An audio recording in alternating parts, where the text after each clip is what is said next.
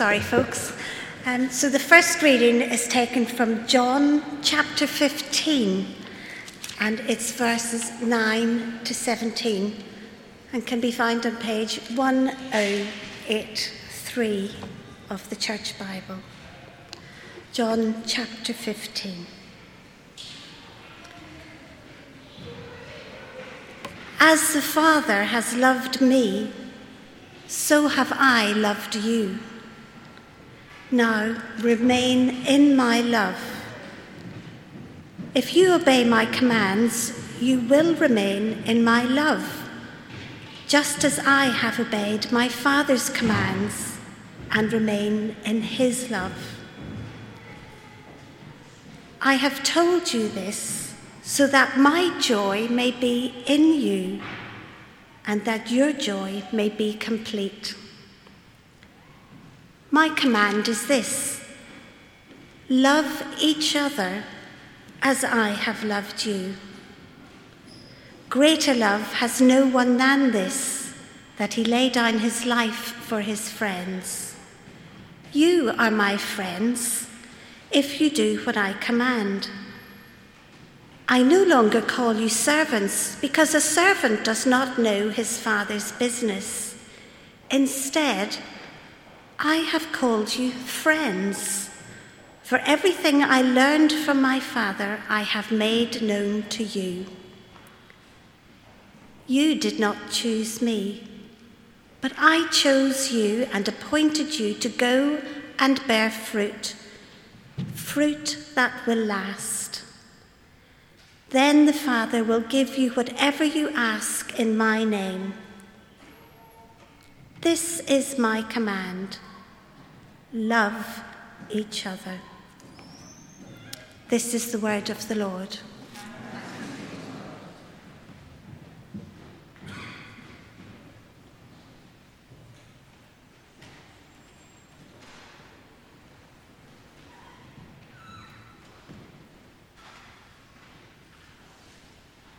Again. So the second reading is taken from Galatians chapter 6, and it's verse 2, page 1172.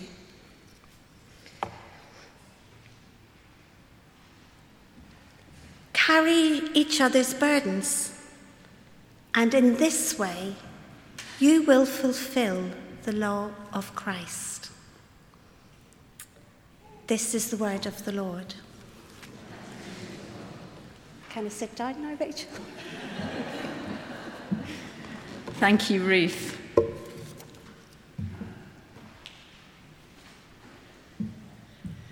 Good morning. Uh, for those of you who might not know me, my name's Rachel Duff, and um, I coordinate our children and youth work here at St Jude's. So, love, friendship, and fruit are the three words we can use to sum up the reading from John's Gospel this morning. God's love for his son Jesus, Jesus' love for us, so great that he gave his life for every one of us. Jesus' command that we should love each other, Jesus' friendship with us, and Jesus choosing us to show the fruit of our relationship with him in our lives.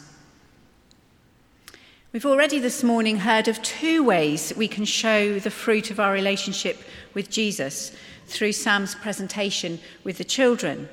The giving of much needed food to others in our city, so that's going to the food bank. Sam and I will be taking that to the food bank tomorrow morning. And the giving of much needed school fees for a little boy in Ghana. To be honest, both of these things are pretty easy for us as a congregation. A few tins of food that we probably haven't even missed from our cupboards or even from our budgets, and 60p each, and uh, a whole child's school fees are done for a year. We're not going to notice it particularly, but much appreciated for those who receive those things. But in the next 10 minutes or so, I'm going to share with you a vision for something bigger. About two years ago, the youth steering group here at St Jude's, and that's myself um, Fran Carabot and Charlie Ady and Richard Bolton and Jonathan McCabe and any interns we have around. So Sam at the moment.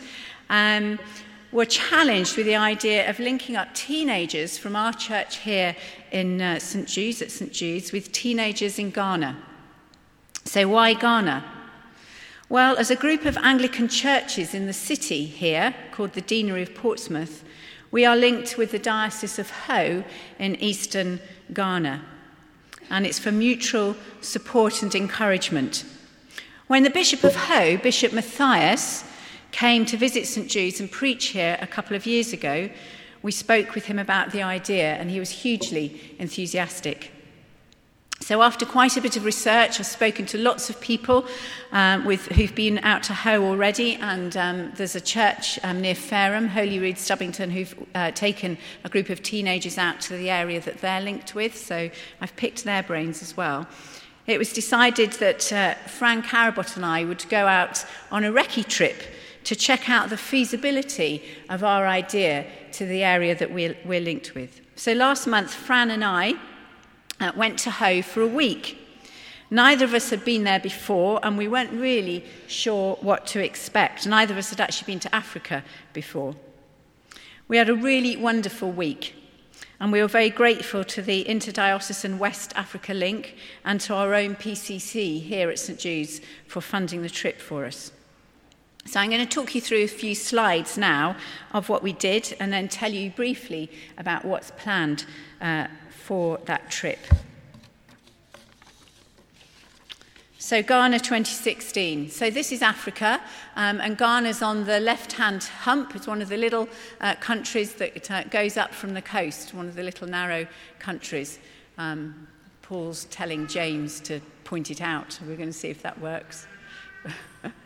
Anyway, it can't work, but uh, you can probably see it from where you are. It's white there. So, uh, next slide, please. So we were linking up with one of the Anglican schools in um, Ghana. So we went to a city called, a, town really, called Ho, which is where the bishop lives.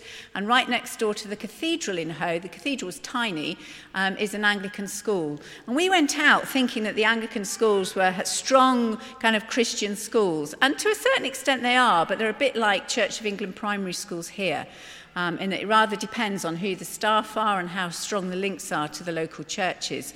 Um, but not all the teachers would necessarily be Christians in the school. And in fact, in Ghana, the government moves teachers around because they don't apply for jobs. They get moved by the government around to different places. So you, you, you're never quite sure who's going to be teaching at your school. So they operate a bit like a Church of England primary school here. Thank you. This is one of the classrooms, and this is one of the pictures the children were holding up um, earlier. Um, so the classrooms are very basic. They're just rough walls, what we might call old-fashioned wooden desks, um, some books, and a blackboard. Um, one or two of the schools we visited um, were very excited because they'd raised um, enough money to have um, whiteboards in their classroom. Um, and the classes are often quite big.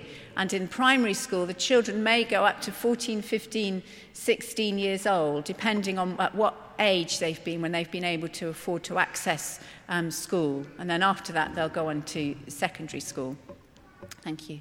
This is one of the corridors in the school. So the, the, it's very hot, so the corridors are all outside, and the classroom windows just um, open to the outside for, for air. This is the uh, playground. So as we're looking at the picture now, we're kind of standing with the cathedral behind us. Um, so the playground's just um, a patch of ground. It's quite big. Um, children were playing quite happily there. There's quite a lot of stones. It's very uneven, and it's completely open to the main road, um, just to the left of the picture there. Um, these children were taking their turn washing up the lunch, washing up all the bowls following lunch. So all the children go on a rota in, in a certain class um, and they wash up everybody's. Um, can you imagine if we asked our children that, uh, in England to do that? Well, they were doing it quite happily out in the sunshine. This is the inside of, of the little cathedral um, there, which you had to see Fran there in the foreground. Thank you. This is the Bishop's House. Um, it's uh, just on the edge of the playground by the cathedral, and the Bishop supports an extended um, family. One of the people um, that are continuing to live with the Bishop is his son of 31 called Prosper. And I sat next to Prosper for a meal one evening, and he was telling me that he's now worked for the government for two years in disaster planning. So he will go off and um, see where places in the area are likely to be flooded and report back to the government. Um, so he's been doing that for two years and he hasn't actually been paid yet. Um, there's a lot of corruption. It's a beautiful country, rich in gold and diamonds and cocoa, but there's a lot of corruption, so the money doesn't always get to where it needs to get to. Um, so the bishop's supporting an extended household of about 13 people at the moment, including other people's children. His, one of his brothers died earlier this year, so he's got nephews and nieces living with him. So in order to support his family, his wife Lucy has a little store, which you can see in that photo just to the left of the car, outside the house, which she runs um, Monday to Friday. And to the left of that is a little hairdressing salon, which she runs. So that's how they generate their family income. He has a car, as you can see, and he picked us up from the airport and, um, and we drove along for a couple of hours and then the air conditioning broke um, and we didn't have air conditioning for the rest of the week and the temperatures went up to about 94 so we always set off in the morning looking okay and arrived at our destination looking completely terrible.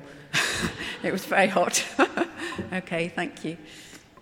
Uh, this just made us laugh. There are these signs, all the shops and signs everywhere linking to God and Jesus, and this was just one that tickled us. God surprises washing bay. Um, so we're wondering what surprise you'd get if you took your car to be, to be washed. But, but God and Jesus and faith is acknowledged um, everywhere in the country, which is very encouraging. Thank you. Uh, we visited uh, one of the um, churches and schools in um, a um, more rural part than where we were staying, about two hours north of the town we were in, and were warmly welcomed and we were given a delicious lunch of um, dried fish covered in a really tasty tomato sauce and uh, chipped yam. So they were cooking. This was outside the vicarage, and they were cooking our chips for us um, in the fat in the bowl there on the open fire. Um, and rice, and uh, we had a fantastic day um, with the people that lived there, just them sharing with us um, what they had. Thank you. So uh, that's me, and on the right of the picture is the vicar's wife, and on the left is her daughter and um, some grandchildren. I spent quite a lot of time cuddling the little baby that the vicar's wife's now holding. He was about three or four months old, very sweet. Thank you. Uh, this is the school there where um, I just showed you the, the picture of the family. Um, and we spoke to the kindergarten teacher there, and she has 100 children in her class. So quite under resourced. um, thank you, James. The bishop took us to the beach, and we were there just probably for about 15 minutes, literally. Wonderful, beautiful beach, and we'd love to have stayed there um, for a bit longer than 15 minutes. Um, but I took this photo because the, these nets drying in the sun just reminded me of um, when Jesus calls his disciples um, in the Bible. And uh, he says to them, um, Leave what you're doing. They're fishermen. So it's leave your nets and follow me. I'm going to make you fishers of men. And there wasn't anybody around. There was just those nets and that boat there on the beach. And it reminded me of being called by Christ um, to follow him and to do what he asks of us. Thank you. As I got closer to the boat, this is what we found it said on the side of the boat God is king just a picture of street life as we drove along. Um, it's busy, there are lots of stalls, lots of people, uh, lots of noise, um, animals, um, lots, lots going on, people just going about their, their daily business. Um, it felt a very safe place to be, um, and we weren't pestered in any way, and we felt very comfortable there and certainly enjoyed our travelling around. The bishop took us to visit his village uh, where he was brought up and to visit his family. This is one of his sisters cooking in the family compound. Uh, and just to the left of the picture, there was also a weaving machine with a family wove cloth. And it just reminded us really of the humble background that the bishop has come from. Thank you, James. And as we drove along past villages, the houses would be like this, just mud walls and thatched roofs. In the cities, they're made of concrete, but in the villages, they're more traditional. Um, and we drove past lots of um, houses that looked, looked like this. One Sunday, we, uh, we went to church. The Sunday we were there. and um, we were, uh, excuse me, able to, the church service went on from, from 9 to 1. So no more complaints about our church services, please. And, uh, and uh, it was very hot, but it was full of lots of colour and lively worship and dancing and drumming. Very traditional worship, actually, very high church. There was lots of incense and lots. Everybody taking part was in full robes, um, but there was also lots of joy there with it as well. And Fran and I went and spent some time with the children, and we did some uh, games with them. We told some Bible stories, got them acting it out, um, and did all sorts of things with them. And they sang us some songs as well. So um, it was wonderful to spend some time with the children there. Thank you. And then the bishop decided we needed to have some traditional outfits made. In fact, I put mine on this morning, but honestly, they were made in quite a hurry and it doesn't fit very well. And maybe I'm too vain, but I just said to my, I'm not standing up in church in this. so I'm going to take it to a dressmaker here and just have it tweaked, and I might wear it later in the year at some point. Um, but wonderful, bright um, costumes um, that, that they wear that we'll be joining in with when we go back next year. And we had a go at um, the lady's house we visited, put all her material in this um, tin bowl because the women wander around with these heavy loads on their heads and it's just as you as we all know from pictures of different parts of the world but it's just astonishing really how they're balanced and they turn and they talk to people and they're walking down the road so we had a go, and I was going, Oh, I'll be really good at this because I'm a woman and it's wounded. And I was just hopeless. And actually, Fran and the bishop were much better at it than I was. So I had to eat my words. So that's Fran having a go, and me not able to actually let it go. Otherwise, it would have fallen off. And then finally, the bishop, very chuffed with himself because he was actually the best at it. I don't know if he'd done it before, but uh, thank you. And then uh, Fran and I just went uh, shopping one day. The bishop actually is quite sick at the moment with a very bad back, and he's coming to, to Portsmouth next month um, to have an operation. He's going to be here for about six weeks. So he was resting one day, and we went out to forage for our own lunch in the local market, which is fantastic, just uh, vibrant and colourful and fantastic fresh food. And we discovered these wonderful avocado. Um, so we had avocado with fresh lemon juice squeezed on them for our lunch that day. Quite a lot of bargaining went on, but we got our price. So that was good. Thank you. And on our final day, that was outside the bishop's house with his wife, um, beside Fran, and his uh, niece called Thy Will. Um, her, her father died earlier this year, and myself just saying goodbye. And their hospitality was just just wonderful. Um, we were so welcomed while we were there. and we got on very well with the bishop and had uh, we built up trust and had lots of laughs by the end of the week. It was a really fantastic trip. So this is what um, the challenge is. Next summer for about eight days from the end of July. Thank you. James, um, flights permitting, we're going to take a group of teenagers from St Jude's and perhaps one or two from other Anglican churches in the city um, and any adults who'd like to join us to Ho to join with some of the teenagers there in offering a holiday club for three to four days for the primary school children. Um, what we've decided to do, because the um, food in the, ho the hotel was fine, but the food wasn't very good, but all the food we ate that was cooked locally was delicious. So what we've decided to do is pay some of the ladies from St George's Cathedral to cook for us. So we create some employment while we're there, and we also eat good quality fresh food. We're going to take part in Sunday worship, and we'll also visit a couple of nearby tourist destinations to see some more of the beautiful country. So, if you're up to the challenge of loving as Jesus loved us, of carrying each other's burdens, and of discovering more about yourself and God in another culture, and of raising approximately £1,300 each for the trip, then come with us.